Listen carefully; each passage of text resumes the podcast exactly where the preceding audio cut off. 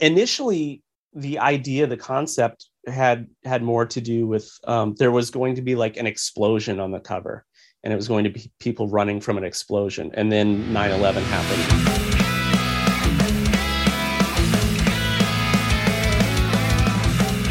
Welcome to Growing Up Punk, the podcast about punk rock and all of its friends. My name is David. My friend is Aaron.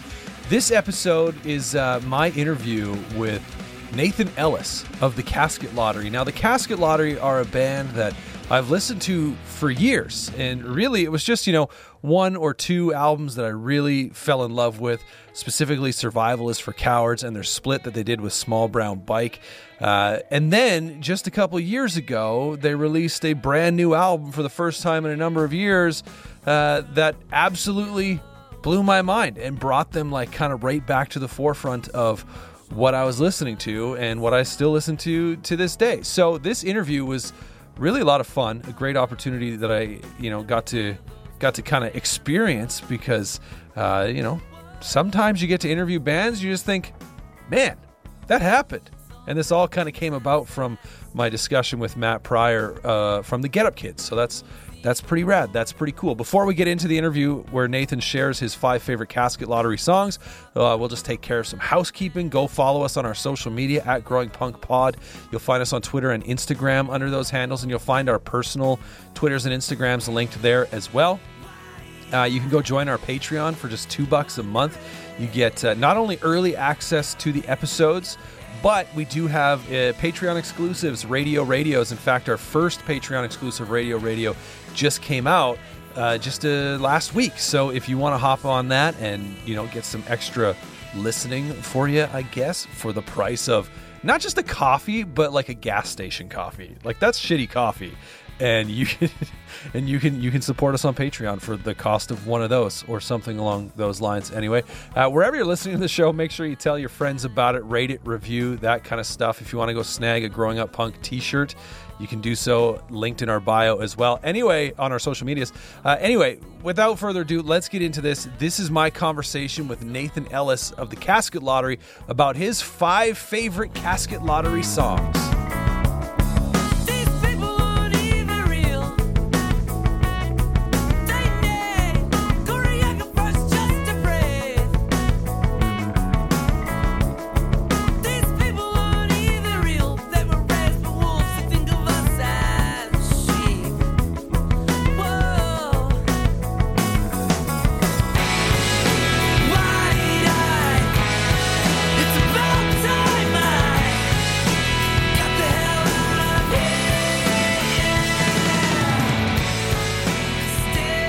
thanks for uh, for hanging out, man. This is this is a lot of fun. I'm glad we could we could sort this out. I've been listening to uh, listening to the Casket Lottery for quite some time now. So when when you said you were down to do this, I was pretty pumped. Yeah, man. Thanks for the invite. Appreciate it. Yeah. So let's go. I guess back to. I always like to start with with the beginning. Do you remember the first band or or you know record or whatever it was that kind of got you into the whole punk and hardcore world? Um, so, well, I mean, it depends on which first you mean, because like I have an older sister who, um, you know, obviously introduced me to a lot of music, um, a lot of my, you know, still favorite bands, The Cure, The Smiths. Um, uh, Siouxsie and the Banshees, that kind of stuff. That was what my sister was into. So I kind of got into music really um, just by like borrowing some of her tapes, you know, and like getting into it that way. And then it was uh, my friends who were like um, skateboarders who like would let me borrow, uh, you know, Misfits and Minor Threat tapes.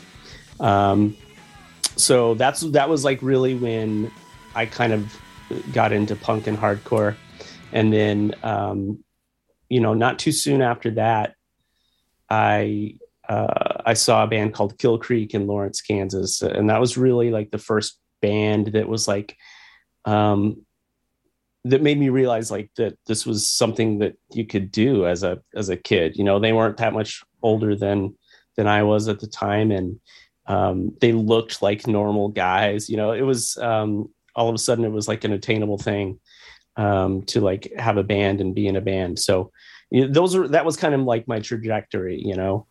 Uh, did, did you play any instruments before that, or was that kind of what made you want to pick up a guitar? Yeah, I I started playing guitar when I was about fifteen, maybe fourteen and you know, I, I, was probably only playing guitar for about like six months before I saw Kill Creek. Hmm. I was really, I you know, I was just learning, you know, the basic chords and and you know some Beatles songs or whatever, and then, um, and then just kind of trying to figure out how to make my own kind of noise, and and um, saw that band. So yeah, that was a that was a, a big moment for me for sure. Well, you ended up making some some pretty great noise over the years, I got to say. Uh, so so that's that's pretty awesome. But what was like the the scene like that you grew up in? Was there something specifically that kind of drew you to it, or was it just the music itself that you wanted to go and experience? Well, like I said earlier, it was the skateboard kids who right, kind of yeah. like you know got me into the music scene, um, and you know I, I would start you know going to shows and and house parties with those guys. And and they really kind of introduced me to punk and hardcore bands and then local shows and all the local bands that came along with it. And you know in 94 95 96 in kansas city there was a lot of really good local bands. And um, you know everybody from you know the first get up kids shows and um, coalesce and um, boys life and giants chair and shiner and season to risk um, and then you know we were also like in the Midwest, so a hub for like all the touring bands. This was a this was definitely a, a tour stop. So, um, yeah, I you know I was lucky enough at you know a relatively young age, you know 15, 16 years old to to see all those bands and and really made a, a big impact on me for sure. So I guess how old were you when you know you kind of like you started a band and started touring and that kind of stuff? Like sorry not when you started the band but when when you actually started touring were you were you still pretty young or were you an adult at that point? I was 16 or 17 when i started getting in the van with coalesce and that right. was um like before i was in the band. And i would go out and um just one of the main reasons I wanted to get in the van and go with those guys was well, first of all, it was fun to hang out with them, and um, secondly, because I knew they were playing, you know, a show and you know some festival in like Columbus or Canada or um, you know somewhere, and I just wanted to go see the other bands, you know, that were mm-hmm. playing. Like, you know, so you know, if I knew Hot Water Music was going to play the festival with them in Columbus, I was there. You know, I'd hop in the van with those guys and go. So yeah, sixteen or seventeen when I did that, and then um, Stacy left that band. Um, and I was 17 years old when I was asked to join. Yeah. I had to do the math really quick. Yeah. Crazy. I, I, was a senior in high school. And uh, honestly, I was touring so much my senior year of high school that I didn't know. Um, well, I showed up to graduation not knowing if they were actually going to call my name because I knew that I had actually um, broken the attendance policy, but I guess my test grades were were good enough. They let me pass. So right. So I guess getting into the casket lottery because uh, like yourself and Stacy, is that who started the band? Yep. Mm-hmm. And so because like the sound is a little obviously it's different from Coalesce. So what? I mean, when you started the band, was that the intent to kind of go a different direction? I guess musically, was there something more you were searching for? For sure. I mean, like I said, I was in the van with Stacy for you know a you know a good year and a half, and like when when we were awake, when we were the ones doing the driving shift or whatever, we were listening to Boys Life and Giants Chair and Shudder to Think and bands like that, and mm-hmm. you know we always kind of said you know on those late night drives this would be we should you know start a start a band when we get back. You know coalesce was um really awesome experience and um, i learned a lot about songwriting or like how to write fucked up songs. Yeah, yeah. with Jes but for all intents and purposes it was Jes's band and you know that's jess and sean. Like they're they are the two who form that unique sound. Um, but it wasn't what i wrote naturally it definitely right. wasn't what stacy wrote naturally so um, when we got a chance we decided to kind of try our own thing uh, with what was more natural to us. Yeah. Well, let's talk about. So I got you to to kind of bring five songs from the mm-hmm. Casket Lottery, uh, I guess, discography. So let's just jump into them. We'll go through them uh, in order, I guess, that they would have been released. Uh, so starting from the oldest and working our way up. But so the first song then would be Midway.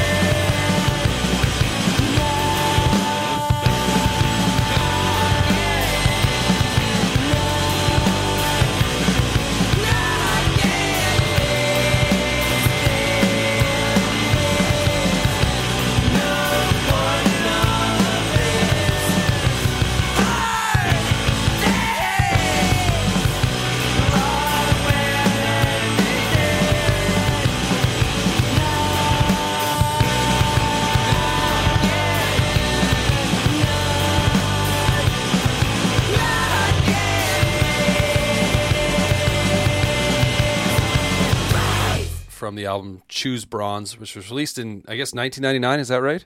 Yeah, Okay. yeah, it was. So, my like quick thing about this song. This is probably uh, maybe a weird thing to say. Um, but so when the song really gets into the, the whole section with the palm muted guitars and like the syncopated shots, you were talking about kind of writing more like messed up sound, uh, you know, songs or whatever. I'm assuming that's kind of maybe a little bit of what you're talking about, where things get a little, um, I guess, janky sounding at times, where you're a little all over the place. But what I really love about that part of the song, this is what I'm thinking might be weird to say, is the guitar tone specifically when you're palm muting the guitars. I don't know what it is about it, but there's something so incredibly like satisfying. I think it's when it goes from I want to say it's maybe a single guitar that's palm muting and then when it's the tracks are doubled or even quadrupled, I don't know how many guitars it ends up being, but when they all come in together and palm muting, it there's something about it that just sounds so crisp and perfect that every time it comes on, I'm just like waiting for that moment when that all comes together. Um, so, what was it about this song that made you want to pick it as as one to talk about? Well, I think this was the first good song that we wrote. So, um, you know, we had been kicking around a dozen or so songs, um, just enough to play some local shows. And this was the first one that, as soon as we wrote it, we knew, okay, that's that's like the first song for the record. Like we we knew um, before we even recorded the EP, we were like hanging on to it, right? So, um, I- we just knew like it, it was like a, a it was a really good snapshot of what we wanted to do as a band. Mm. um, you know if you listen to the rest of that record there's um, there's a few songs on there that you know we kind of just recorded just to document them and like we never played them again. Like it was just Right. like okay that was like part of the first batch of songs just to have enough songs to go play shows live. We were still trying to figure out what we wanted to do what we wanted to sound like. Um, but but midway kind of nailed it right? For uh, for us like what we were um, what we were shooting for. Um, and also like to your point like it was really um, the beginning of our relationship with the recording studio and getting into the studio with ed rose and like how fun that process could be you know? Mhm. um, I, I had done plenty of recording with with ed before that and on coalesce records but um, this was kind of just up to me to figure out what we were going to do and what the guitars were going to sound like. And um, yeah how we're going to have one guitar play on on on the part you Yeah. mentioned and, and then hit it with the double. Um, so yeah i mean that it was the it was the first good song. So like that's kind of why you know it's a good marker. Uh, i also think it's like listening back now or like even when we play it live now it's like interesting to um, note that lyrically you know i wrote that when i was 17 years old and like lyrically it's about growing up and and growing old and feeling jaded and it's like god damn i'm 42 and i'm still singing that song and it's so much funnier now to like think about 17 year old me feeling old and jaded Right. Um, I was I was gonna ask what it was about lyrically because there's like some some imagery in it that I'm like trying to figure out, uh, you know, whether or not it's supposed to be like violent or not. Like just like the red knife, like Yeah. to open it up, I'm like, okay, are we talking about like blood on a knife, and is this a metaphor of some sort? Which I'm assuming it is a metaphor, but then also you start talking about, uh, was it you say, oh, but rust this time years ago or whatever like so you mentioned. So um i was just curious what the song was about lyrically so it's just getting old and getting getting jaded. Yeah so midway was um, a little um, it was the town i grew up in before i moved to kansas city. Hmm. um, it is a suburb of columbia missouri and i lived there until i was about 12 years old. Um, and one thing i used to do when i was um, living in midway is, is it was basically we were out in the woods. And um, there were these um, there uh, just a, a lot of acreage behind our house uh, no trespassing woods but we used to go back there all the time because there was nothing else to do right? So we'd go back there and there was a certain spot um, that there was like a, there was a big knife stuck in the ground um, it was just like a marker on the trail. And um, you know i don't know who put it there or whatever it was just a big um, rusty knife like stuck in the ground so that was just a marker so the the knife is actually literal not not Literal. a metaphor that's so yeah funny. no I, I was I love, 17. I wasn't digging into metaphors. Yeah, yet. I, I love when that kind of happens though, where something sounds too in, in in music in songs, where something sounds too specific that it almost always feels like it's got to be some kind of metaphor. But here it is, literally a rusty knife stuck in the ground. It Uh, you never something. You never found any any like yeah. bodies back there or anything because it sounds like Uh, that's what you would discover. Deer, deer skulls and stuff like yeah. that, but Yeah. no humans. It wasn't the start of, of like an 80s horror movie or anything. That's cool. Um, no, that- that's great. The, the next song that you brought uh, was a song called A Dead Deer.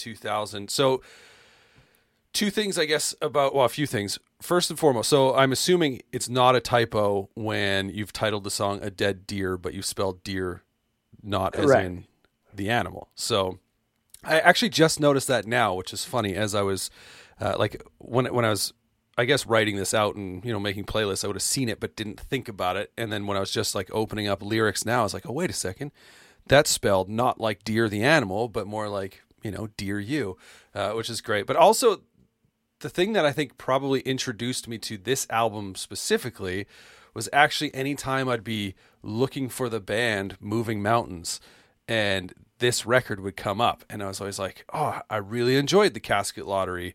You know, a number of years ago, and then I would see this come up. So that was the first time I actually put it on because I I wasn't familiar with you guys until after this album. We'll get into that a little bit, but so to go back and check it out was actually from another band that I love, uh, Moving Mountains. So that's kind of kind of fun. But this song is amazing. I'm so glad that you you shared this song because whenever I get to do an episode like this, I always find you know, obviously as a listener, I've got songs that I love by bands, and those are the ones that I love for whatever reason. And you know, maybe the other ones I'm not as familiar with or what have you. But when an artist shares them and you kind of start listening to them over and over again, I'm interested to hear w- what this one is to you. But just listening to this song, how it starts with kind of this, I guess, delicate guitar line, maybe is a good way to to kind of word it. Um, but then like the bass kind of comes in and it's more aggressive than what you're doing on the guitar. There's a little bit of this, um, I guess, back and forth going on between them,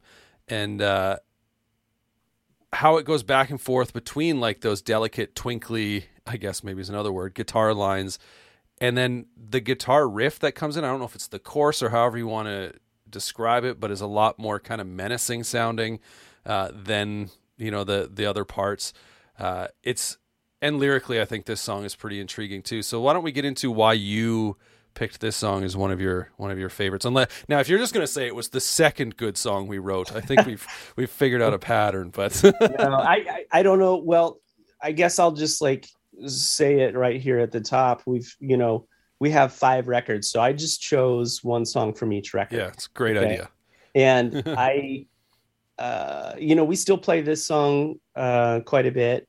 Um, I think it's a great song.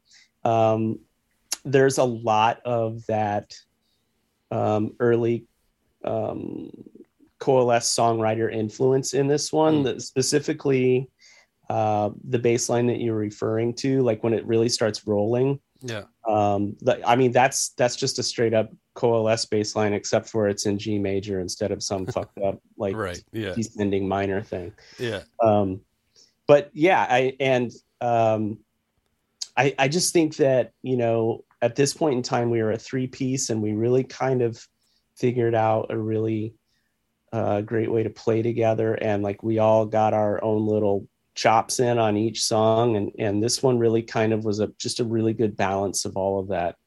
And um yeah i i i think that uh you know that, that's what i always think of when i hear this song is like that early coalesce influence and like how um i basically i you know that that second guitar riff like where it really starts um getting loud and aggressive is yeah. it's a it's a big dumb guitar riff but the you know it's, it's got you know one little off time in it that makes it a little bit more interesting so Right.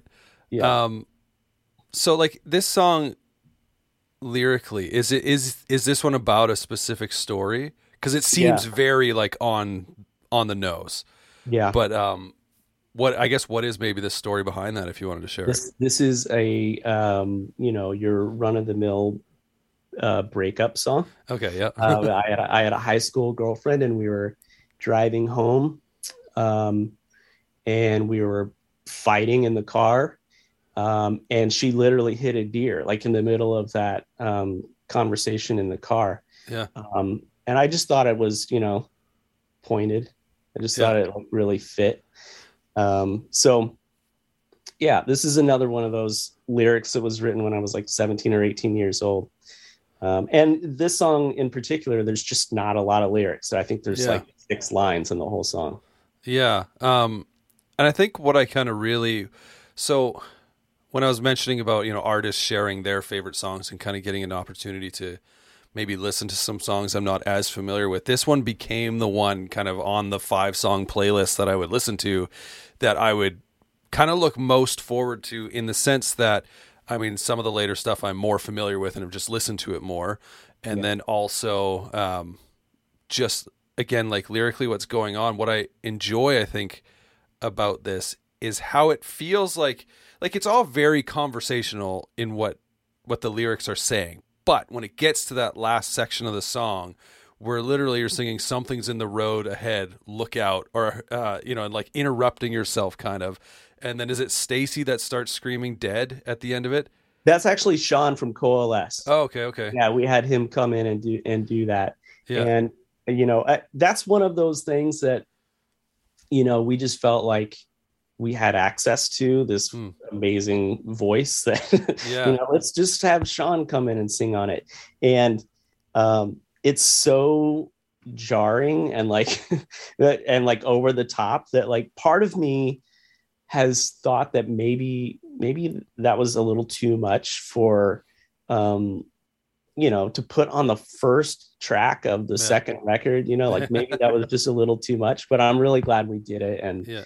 Um and i just love that guy and i love his voice. So it was Well- it was nice. and it definitely you know helps the song i guess stand out from from the rest of your library in that sense where it's like it is a, a different kind of i mean obviously there's different kinds of screams and yells. And so when i when i first heard it i was like whoa that doesn't sound like you know the casket lottery that i remember you know listening to um, or that even more recently had listened to or what have you. But uh it i also thought the first time i heard it that he was saying dude and i was like yeah that's that, that's pretty common Yeah. like that's so weird. Why? What is this? And th- but to be fair, that's actually the what led me then initially to go look closer at the lyrics. I'm like, what is he saying? Because Yeah. dude cannot be it. That can't be what he's saying. well Um, thanks for giving us at least that much credit yeah, exactly.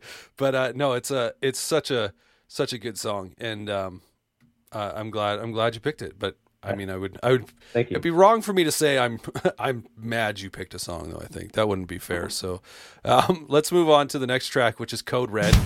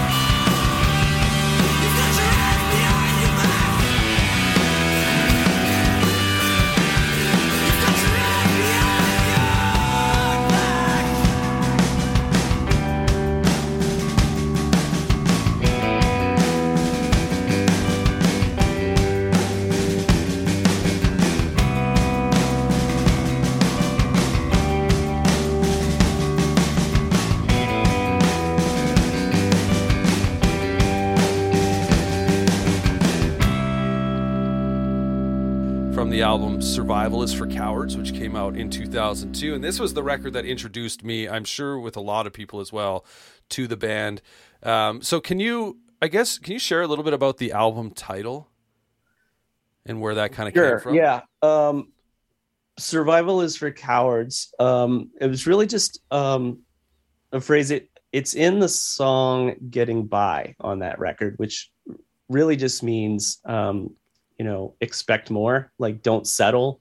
Right. Um, surviving isn't enough. You know. Gotcha, yeah. You know it's it's that kind of thing, and I I understood that people could definitely have twisted that in in other ways and right. um, could it could have been a little bit more dark and menacing Yeah. um, and but in and overall this record is really dark like it, Yeah. it's um it's a noted turn for us uh, for me lyrically and and um i think the vibe of the casket lottery definitely shifts on this record um and a lot of that just has to do with um timing you know like 9-11 had just happened um, i had a new kid and that could be that you could uh, misconstrue that too but like Mhm. not that i was unhappy like being a father but the world was different like i Sure. understood like how scary and fucked up the world was because now i was responsible for more than just myself Yeah. Yeah. um, and it really kind of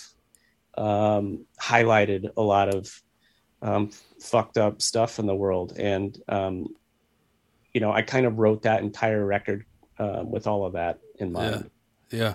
Um, can you share a little bit about because the artwork for this record has always stood out Yeah. to me as well. It's so it's so good and it's so I think um, I don't know if unique is the right word necessarily, but it's very it's it's to me it's iconic. Like it's one of my favorite album artworks. So who did that and what was the kind of the idea behind it?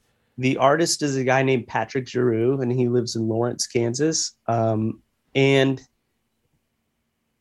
it was initially the idea, the concept had had more to do with um, there was going to be like an explosion on the cover, and it was going to be people running from an explosion, and then Right. 9/11 happened, and it was like Right. a quick like um, audible there. Yeah. Um, but you know, if you if you look at the cover and and and kind of go over what I was just talking about, what the theme of Survival is for Cowards is about, it's it's people who are um, pretty content in just like wandering through their lives. Right. You know, um, there, there's not a happy looking person on that record cover. um, uh, and that's just kind of the the general vibe. There was also um, a band called The Faint, uh, Okay. who was who was um, getting pretty big like right before that record came out, and they had a video. And I cannot remember like what the song was called. I haven't seen this since we were doing the artwork for the record. But as soon as I saw the video, I was like, "Fuck, that's really close to our record cover." it kind of bummed me out. And like when I saw the video, I was like, God, I wish that was our video because the art Right. artistically, it's like so perfect, and the theme is like right there. Um, somebody you know listening might know what that video was or what that song was, but like right. it, it was really damn close. And um, yeah, I wish I wish that was ours. Now now you make me want to look it up. I'm just going to see. you said the band yeah. was called The Faint. The faint. Let's see. Um, Did you guys do? Have you guys done many music videos? Because like I didn't. Done. Yeah, I was gonna say the only. Um. Oh, is it Agenda Suicide? that sounds right. Yeah. It. I'm. Just, I just see like the thumbnail on YouTube, and it looks like I could see. no the other of- thing like if i remember correctly the um the people who did that video who who um were responsible for making that video were local kansas cityans and like oh, okay. so and i kind of knew some of those guys and i was like god damn it was so close it was like right here yeah. Yeah. so this song in particular, Code Red. Um. So I've I've noticed a theme here so far. We've just done opening tracks off the first three records, but Yeah. uh, that's that's fine because they're all they're all great songs. But this song in particular, the drums and the whole record are like the drums on this song and the whole record are absolutely massive. Like Yeah. there's there's a noted, I guess not a shift, but just like there's a change in the way to me anyways the way this record sounds compared to the previous two. The guitars are pretty big too. But a question I did have is uh, the vocals on this record are kind of a little bit buried. Was that was that a a decision on the band's part, or was that Ed Rose that was kind of came up with it, or how did that come to be? Because like I love it. I love the way this record sounds is so um, just. I don't, what is the word I'm looking for? The word that just popped into mind was visceral. I don't know if that's right, but it just feels very much like you're right there and you just want to be a part of it, if that makes sense. But so was that decision to kind of lower the vocals in the mix on you guys, Um, or that was never uh, a conversation um, but i think you know the production of that record first of all um, i think this is and this is um, you know maybe a little biased but i think this is ed rose's masterwork like i, I love like how this record sounds and actually there's like five or six records i could say that about but right? that dude was the best um, and we were so lucky to work with him as much as we did um, this is also you know the third record so of course i think we probably spent you know maybe three times the amount of days that we had on the first couple of records right. working on this record. So it makes sense that it was more produced and we spent more time and more layers. Um, and of course, I think, you know, when you do that, more layers, you add extra guitars, there's a lot more like delay and, and Mhm. reverb and, and lush choruses and stuff on, on the guitars on this record. I think that, you know, um, and, you know, there's more delay and reverb on the vocals. So I think, Right. you know, all that and uh, adds up to those vocals being a little bit more washed out. Um, but like I wouldn't I wouldn't change it. You know that I think it you know is it's exactly what the record called for. Right. I couldn't speak specifically to say whether or not I think it's you know Ed Rose's best work because I wouldn't be able to tell you offhand outside of this, you know, knowing outside of the stuff that you guys have done with him. But this is one of my favorite sounding records as a whole, and like just overall. Um, not just specific to you guys or to or to Ed or anything like that. It just it just sounds great. But uh, so, what made you pick this song in particular?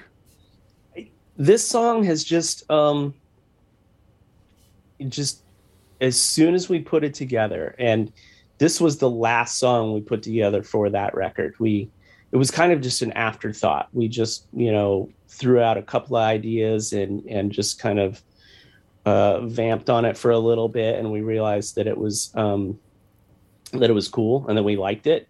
Um, and then you know we brought it with us to to uh, start that record, and I don't think, you know, if I remember correctly, I don't know that we felt like it was anything special until like you know we were midway through tracking. Um, but the I, I think the reason that it's like um, that that it works is that it's there's so much more space in that song than than most casket lottery songs. Right. Um, it gave us a lot of um, area to to play with and to you know kind of get some unique sounds and I don't know, just it, it's just different. It just stands out a little bit for us. I think. I th- I think the the space in the song is is a big thing. Um, just kind of building around, I guess those shots, the da da, like that whole feel, which is also interesting because it feels. I think maybe the way it kind of eases itself in. I suppose I don't know if that's the right word, but just how the drums start just by playing the beat, right? Like there's not really a um, a standout opening riff type thing. It just comes in, the drums play for a little bit, and then everyone just hits those two shots. But then the fact that those shots kind of continue, but not necessarily at that same aggression the whole time, and then filling in in between, uh, I think just really helps for me, anyways, as a listener, just helps kind of like bring the song along. Um, and it's always it's always been that you know kind of stand out for me. It's it's for sure one of my favorite songs off that record as well. But what what is the song about lyrically specifically? there are two different um, pools that I was pulling from for this song. One of them um, is a story, a conversation I was having with Stacy around the time of writing the song about um, somebody he knew who was, um, you know, repeating some some fucked up patterns from his childhood Mhm. um, and you know, like borderline child abuse of his own kid, and like there was Right.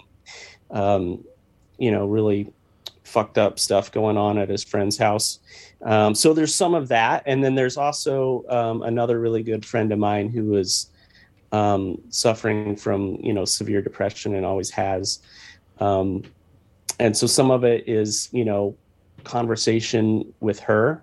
Mhm. Um, one thing I'm always like really mindful of and, and careful of is like I never want to come off as preachy, you know, and like um so one thing that I uh you know lean on is is being pretty vague, you know, and, right. and yeah.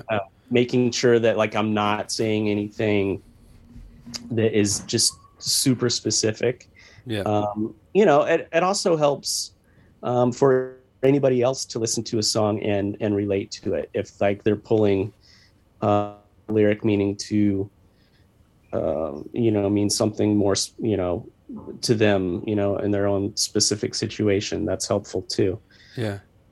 So how often would you say that when when writing songs you're actually pulling inspiration from different places because obviously I mean the last song we spoke about was a very specific you know uh I guess linear kind of story within a song about one specific instance whereas this one you you mentioned you pull from two different kind of stories going on is that is that more common for you to kind of be pulling inspiration from different places within one song I, you know, I don't know if I've ever really thought of it. you just write what yeah, kind of I mean, up? sometimes sometimes it's a theme, right? Like Yeah. sometimes you're just like, okay, this song is going to be about um, breaking some cycles, breaking Yeah. some fucked up cycles in your life, and um, you know, fighting your normal depression. And so, like, yeah, I, I had two um, situations in my life. One was a conversation with Stacy. One was a you know a, a close friend of mine, and I felt like they you know both fit that theme. So like I you know in a way that song is about that one thing. yeah Um, uh, but sure, yeah, there are going to be plenty of other moments where it's like, oh, this thing just happened, and I can write about that. You know, where it's just like one um, point point of influence. Yeah. Yeah. Um, so let's move on then to the next song, which was In the Branches.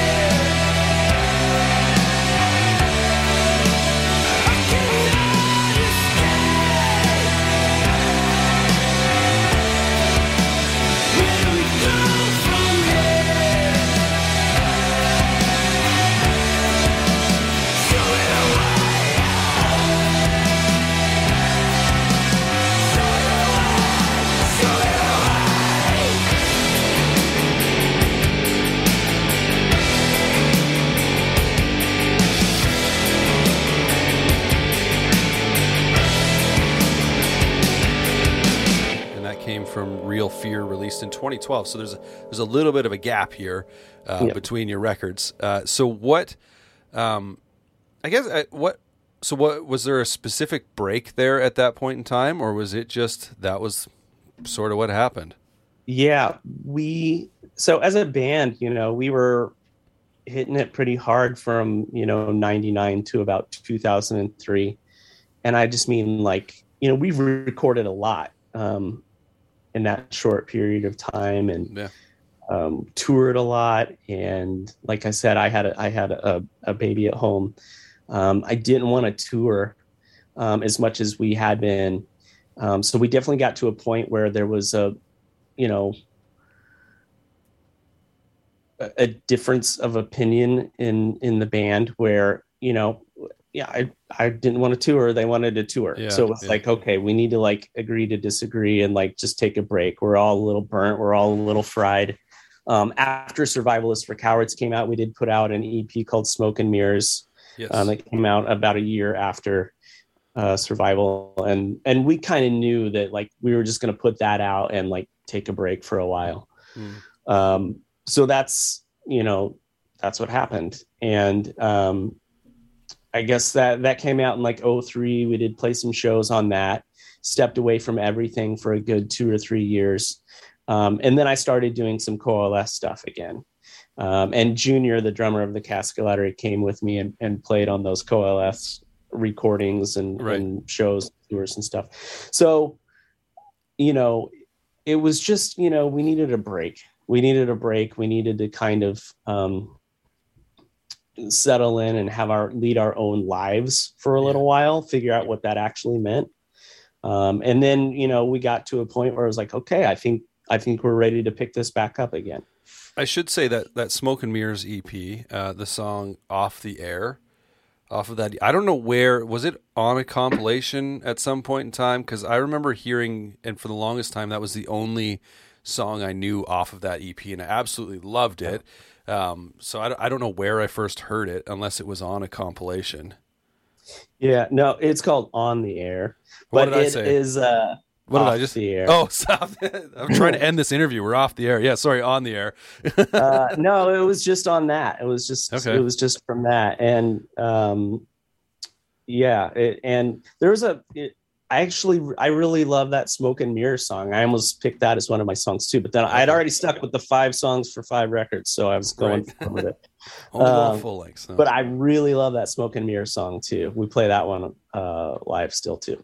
Oh, right on. Um, so back to in the branches. Unless Yep. is it on the branches? No. In the, in the branches, you got that one. um, so is this off the top of my like? I'm not. I, I wouldn't know for sure. I'd have to obviously go back and listen through. But is this kind of one of the first songs where you really featured that much piano in it? Well, this is the this is the second song on that record, so Right. I'm breaking the trend here, where it's not the first right. track on each record.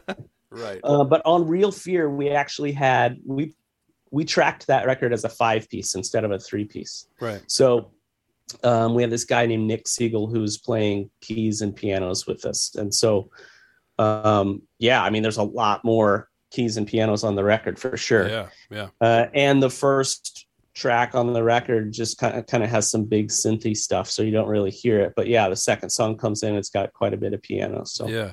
Would it be fair to say that this record as a whole is a little darker feeling than the previous? Yes. I know you said like lyrically, you know, maybe um, uh, the Survival is for Cowards was was the darkest stuff you'd done kind of at that point, but this one to me feels darker.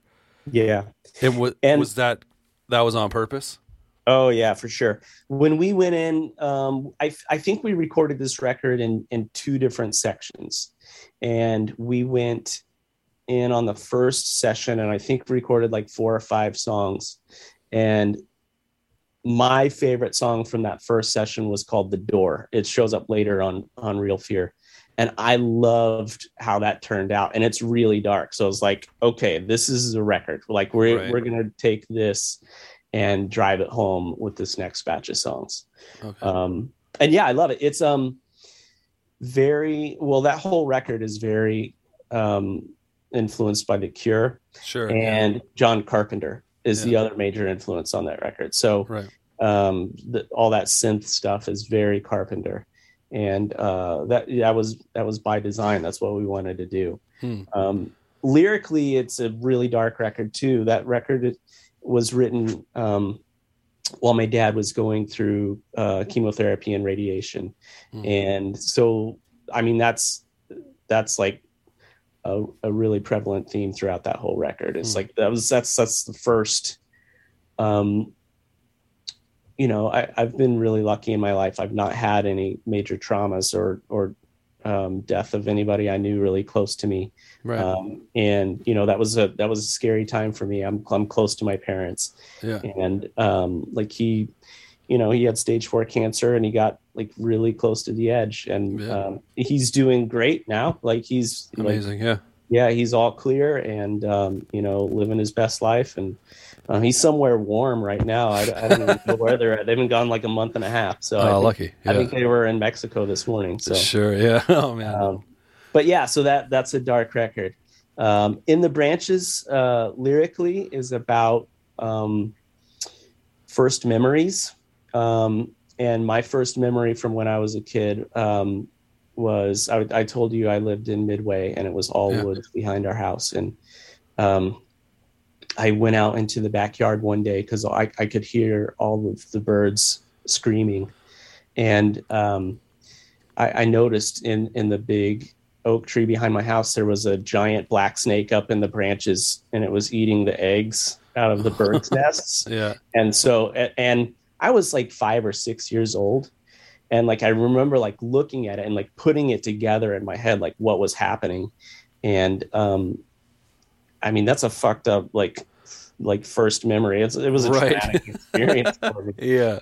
and um, so like I, I like had like that first verse kind of written forever um, and like i had no idea what to do on the second verse and so i i kind of gave that one to stacy i told him like what i did with it like my traumatic first memories and he kind of um, took that blueprint and and did his first traumatic um, memory too. Like he was he was a young kid and he almost got swiped by a guy in a car and his like aunt like yelled at him off the porch and um, so like it's two like really um, traumatic kid stories just crammed into one. Yeah. Wow. So so what is it? Is that what makes you this song stand out for you, or is there is there another reason you picked this one? Because I know you also said was the door you really loved, and that Yeah. kind of guided the direction of the record. But so what was this song picked for? I don't know. I mean, this is definitely like one of my favorite songs from that record. Yeah. Um, we've we've been playing it a lot lately the last couple of years. Um, I don't. I could have just as easily picked the door. You know, I love that song Yeah. too. Yeah. Um, but yeah, I, I do like. I like the piano notes in it. Um, Nick isn't currently playing with us. He might again someday. But we've got a, a second guitar player who's doing all that stuff on guitar now Okay. and it translates it works well and um yeah i don't know it's a fun it's a it's a fun song to play i will say of all the five songs that we um picked um this is my favorite one to play live Oh, right on. That's awesome. That's cool. Um, yeah, no, this was I I I was a little taken aback. I think when I first heard this record, just because of that sort of dark, darker sound, and I think for me it probably boils down to the addition of the keyboard, the piano, the synth, whatever. Right? Like um, you mentioned the John Carpenter stuff. I'm like, yeah, I can kind of sitting back and hearing you say that, thinking about it, like maybe that's what gives it for me that darker sound more so than just the songs as as themselves if that makes sense. Like i'm Yeah. curious how the record would have sounded if you recorded it as a three piece would it sound as dark or would it sound you know more in line with what had come before it? Well i mean i i can kind of tell you. Um i would have just played all that shit on keyboard not as well as nick. Right. Yeah it would have sounded exactly the same just Yeah. uh and and you know all those keys and piano parts are definitely more fleshed out with with him doing Right. it than for sure. and i just play piano with the one finger you know? Yeah yeah. I've been there no. Uh, let's move on then to the to the last song you brought which is born lonely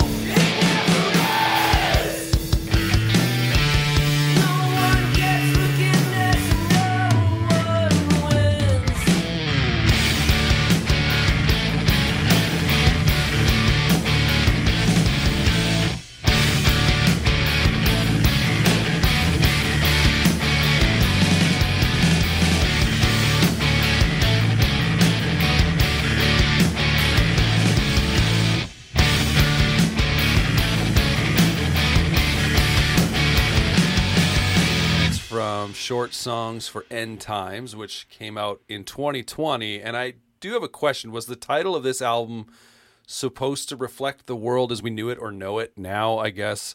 Um, it's a pretty ominous title, I guess you could say. Uh, so, what was the thought behind that? Well, it definitely was a working title. And then by the time we wrapped up uh, recording that record, we just went into lockdown and it was there was no way I was changing it after Right. that. You know, Yeah. like but yeah, that that title we've been kicking around just kind of as a joke for the previous year and a half while we were writing Right. it. So, So, all of this is, is your fault. could be. end times. We were joking about it, and then shit really hit the fan. No, um, this this record, uh, when it came out, I was so pleasantly surprised by it because I hadn't. So like the la- the last I had been following you guys, really, I guess would have been uh, on the air with Smoke and Mirrors, like that being the kind of the latest song that I had heard, um, and hearing you guys however many years down the road and just being so blown away by how good this record was and it still is like it's still one I go back to regularly. So we we did we do like a top 10 you know releases from every year episode at the end of the year and this one was one of my it was for sure my top 5 I don't remember specifically where it placed but um was just super super pumped about it and uh I did want to ask because going back a little bit to you know, I mentioned obviously the the sound of the palm muted guitars on that first song, and then I was talking a little bit about, you know, like the the sounds and the guitar tones on "Survival Is for Cowards." What? Because this that was one of the things I really loved about this record too is just the guitar tones to my ear were just so pleasing. So, what is your kind of go to? Are you a guy who's got a bunch of pedals on his board? Or are you kind of like plug into the amp and you got one or two pedals that you use? What's kind of your, your typical go to setup? Um, so I'm definitely not a gear nerd. Mhm. Um, but yeah, I've I've got you know a pretty decent sized pedal board. Um, but I really hate the tap dancing. Like I can't do like too many movements in one song. Yeah. You know, it's gonna be like, you know, uh, I'm gonna kick on the delay and then I'm gonna kick off the delay and then you know I also have this um I have a vintage Electro-Harmonix Deluxe Electric Mistress, which is Mm-hmm. a chorus flanger pedal. Um, and I use that quite a bit, um, but I turn everything down on it. Like, so it's not like a very affected sound, Yeah. but it definitely, like, when it's on, it just changes the tone. Yeah. Um, it's definitely got more of like, a, it's definitely like an 80s Andy Summers kind of thing going on. okay. Yeah. Yeah. um so like i use that quite a bit and just uh, really just kind of that's that's it that's There the extent of it for me and i don't do like i always use amp distortion i don't like Yeah. pedals Yeah, yeah. um, so and i'm pretty basic i'm a, i'm a you know uh, telly deluxe and a marshall 800 There you go. that's that's it done. all you That's- need Well, it sounds great. So that's that's it. That's all you need then, right? Thank so. Yeah. um, yeah. What um what what made you pick this song? I guess like because this was was this the first single off of the record? um It was definitely one of it the was yeah it was yeah definitely it one of the was ones I heard. Yeah. Um, I just I just like this song. It's Yeah. um one thing I like about this song is that it's whereas a lot of casket lottery songs in the past, um, and even a few on the new record, um, there's just like I throw everything at it. You know what I mean? Like there's just Mhm. like every single trick I know I'm throwing in this one song, and there's just there's that one dumb chord out of nowhere. I don't know why I put in there. this one is pretty streamlined. It's Yeah. pretty much your basic um, rock song formula. Yeah. Um, yeah, it, and Ed mixed this record. He didn't record this record, but he came in um, after the record was tracked, and um, I remember sitting in the studio, kind of going through each song, and like, um, you know, we'd get to like one song, and we'd listen to it, and he'd say, "Yeah, I could hear, you know, a keyboard on this chorus bit. I could hear a harmony here on the bridge." You know, we Mhm. played that one at you know like fourth or fifth song, and he's like, all right, big dumb rock song. All right, sounds sounds fine. I was like, yeah, that's all that song is. Um, so I, I just kind of love that about it. It's Yeah. it is just a big dumb rock song. Um, uh, and I'm not I'm not I'm typically not very good at those, but I felt Right. like that one is like right in my wheelhouse, so it Right worked on. out. Yeah. Well, so what what is what is the song about lyrically? Because it seems to be, from what I take from it, anyways, it rooted heavily in kind of where the world has been heading in the last few years. And I don't know if that's you know like a perspective taken from just seeing how things are playing out now or have been playing out for the last little bit, but it seems to be um, a pretty heavy song lyrically.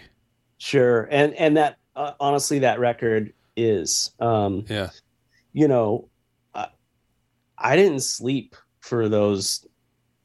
Uh, fuck it, I'll say it. I didn't sleep through Trump's presidency. I fucking Right. couldn't. The world was completely different.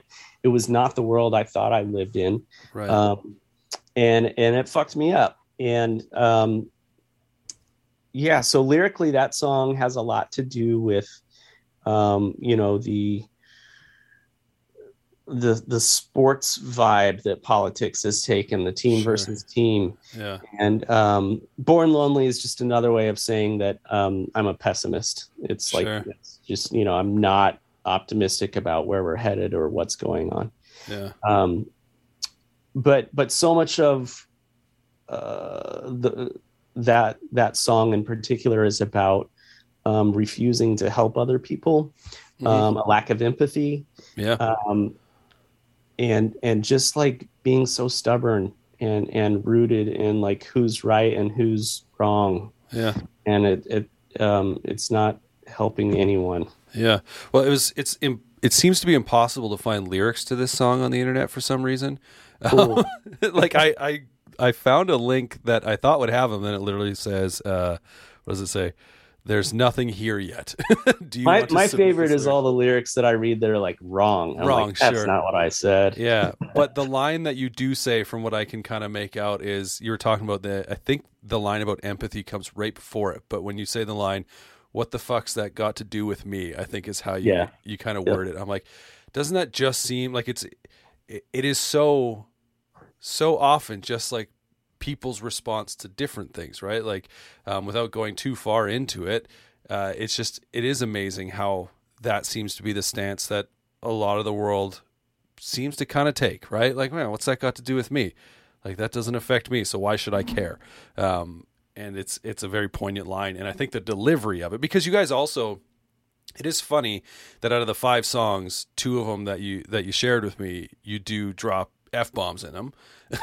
but like I that's do not that a lot. So I think I've done that a lot in this interview too. so I Right, but- apologize. no, no, it's fine. But I was say like music, like I don't recall. Is that do you do you say that a lot in your songs? Because I know when I first heard it, like it it really feels like it hits different when you're not you know using it all the time in songs. So when that line comes on, like it just feels even more impactful, I suppose. Wait, where do I say it in another song? Uh, in what song was it? Was it the? Oh, it's uh, a dead deer. Oh yeah, you're right. I Yeah. do. So so like that's because you don't say it a ton, right? Like I'm not crazy and like in in your songs you don't say it a ton. Can we start this interview over and like I'm gonna choose five songs. Where you just drop f bombs. I'm sure that I'm sure I've got five. There we go. Yeah, no, I, I, you know, I, I don't really, um, I don't really care. You know, Yeah, yeah. I remember, um, uh, when when that Smoke and Mirrors EP came out, we went and played, um, some some college campus, and um, and we gave them that EP, and they were like, "Oh, cool, we're gonna play, we're gonna play this song on the radio," and it it was on the air. Mhm. I can't even remember what I say in that, but I definitely cuss in it. And they're like, "Oh yeah, we we Can't can't, play play that." Like I I don't even like. I guess I have to think about this stuff, but Yeah. you we're not. Well, yeah, no, I I was just more taken because I'm I don't know if you drop any f bombs on Survival is for cowards. So like that being the record that I for sure had listened to the most, and maybe I'm just like blanking out on it. So when when uh, I remember hearing it on on this record, I was just like, oh man, when when bands don't because obviously there's some bands where they you know they may say it in every song, right? So then you kind of like lose that I guess Sure. the impact of it. So when you say that line in this song, for me it drives that home a little bit more, just because it is a little to my ear outside of kind of what you would normally maybe say. I don't know. That's that's. But then, like I said, in this five songs, two of them you, you did it. So I was like, oh, maybe I was wrong about that. Maybe they do. Yeah. Maybe he does. Maybe he does say fuck more than I think he does. But Bunch of potty mouths. I, I laugh because when uh when I interviewed Matt Pryor from the Get Up Kids, like their band, another one where I'm like, oh, I don't think they really swear at all in any of their songs, but he dropped a fair number of them, and I was like, that's fine, like that's cool. It's you know, it's just sometimes in the interview or the songs he chose. uh, well, in the interview he dropped he he he he dropped way more than you have so far. Oh, okay, cool. yeah. Good. So if you want to play catch up, go ahead. Now's your no, now's your time. that's but.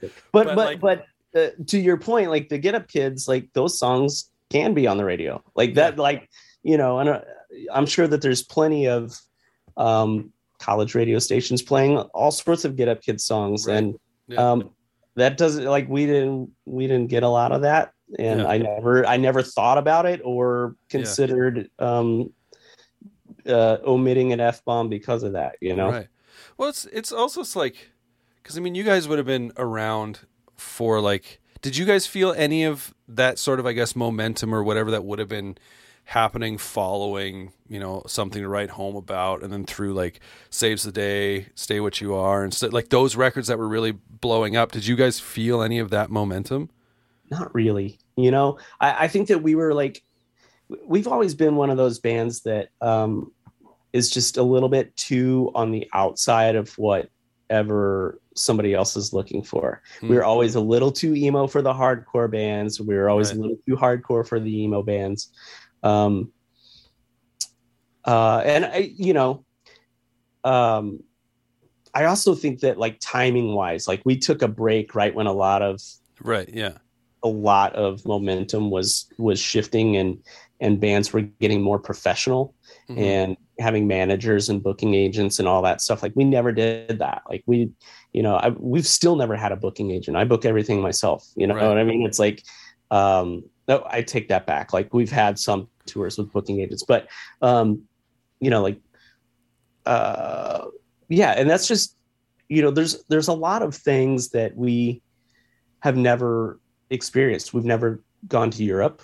Um we've never um we've never really been like um a support band on like a really big tour. You know what i mean? Like that's just um we, we've just kind of missed all of that you know? We've just yeah, yeah. uh been on the outside of that So, I guess like kind of coming back to Born Lonely. Um, can you and mentioning earlier, you said you haven't really done any music videos. Can you talk a little bit about the music video for this song? Because it does exist, and it's it's weird. yeah well um so that was um a, a good friend of mine uh named ben reed who um uh, i'm in a band with him uh called able baker fox He oh yeah, yeah, yeah. um he's he's a video guy um photographer guy and and he just put that to, video together for us it's all like um you know like free footage on Yeah. like some website he has access Yeah. to and sent that across and you know uh, there's no like it doesn't mean anything but Yeah. um you know it Just worked weird. we just needed something to like drop the first song before the record came out you know Yeah, yeah. So like, I mean, I guess that was the thing is instead of a lot of bands will do just like what lyric videos or visualizers and whatnot, but yeah so it's it's kind of neat that way. Speaking of Able Baker Fox, uh, I did want to talk. I f- I didn't put it in the right spot, but I did want to say that your guys is uh, when I say your, I'm still talking about the casket lottery, but the split with Small Brown Bike, um, easily one of my all time favorite splits. How did that come together? I just want to ask real quick because it's yeah it's unique and it's real good. Uh, well, thank you. Um, we were just always really close with those guys, and and we toured together a lot. We played a lot of shows with them, and eventually, you know, um, I I don't even really know how the idea came up to make it a collaboration as opposed to a split, but Yeah, um, somebody somebody said it, and we just jumped all over it. And you know, we did all that at at uh, Black Lodge with Ed Rose, and Hmm. um, yeah, it turned out, you know, awesome. Yeah, Yeah. I love that record too. It's fun. so like okay, so you got you, you have the Under Pressure cover, Mhm. obviously, and then is it Riding with Death? Is that the name of the song? Because you guys do those two songs together, right? I'm just trying to think back. It's been a bit since I listened yeah. to it. Um, those two songs together, we each had um, one w- one song each. Our song was a song called "Composing Myself," which was actually recorded at the same time as "Survival." Okay. Um, so it was an outtake of that guy. Um, and then uh, we each recorded music for the other singers to sing. That's that what I was trying to figure. I was like, I feel like there was some kind of unique twist to Yeah. this to this split. So, like that, the wrong hometown song, "Small Brown Bike" played all the music for it, and and uh, Stacy and I sang the vocals and right. lyrics for it. Yeah. And "Boarding House" was the same but opposite. We wrote Right. the music and Yeah. um, they sang on it. That's pretty fun. That's awesome. Yeah, it's it's for me. It's definitely stood the test of time. As uh, I can remember getting it. I got it in a stack of CDs. I want to say it was like maybe my the very first thing I ordered off of Amazon. Could it have been? It was. I ordered them online anyway. I remember, and I got like a stack of CDs, and it was one that I came across that I was like, "Oh, I love both of these bands," but I didn't know anything about the split at the time. It'd probably been out for a couple of years by the time I got it, but um, and it was like that, and then some Pedro the Lion CDs were in there too. But it was, uh, it was, it's, it's stuck with me for quite some time. So um, I did want to ask about it. I'm currently actually trying to get Mike on the show. We keep going back and forth trying to set up a date. So I was like, I was going to ask him about it, but you got back to me first, so I got to ask you. So Oh, but please, please ask him too. Uh, I'll listen. yeah, to see what one. he has to say. He'll be like, it was the worst experience of my Yeah, life. fuck those guys. Man, the small brown bike songs were so good. The cast. yeah, but you know what's what's interesting too? Like we got here from by way of Born Lonely. I, I should mention that that that main riff of Born Lonely was a leftover riff from the last Able Baker Fox record, Mm-hmm. Oh, which didn't get used. So I just Yeah. had that there you in, go. in the pile. There Yeah. you go. The segues are great. That's awesome. Um, but yeah, speak. This was this was this was a lot of fun. I'm glad that we could uh, sort out a time to do this and that you were down to do this. So thank you so much. Of course, yeah. Thanks for inviting me. I appreciate it.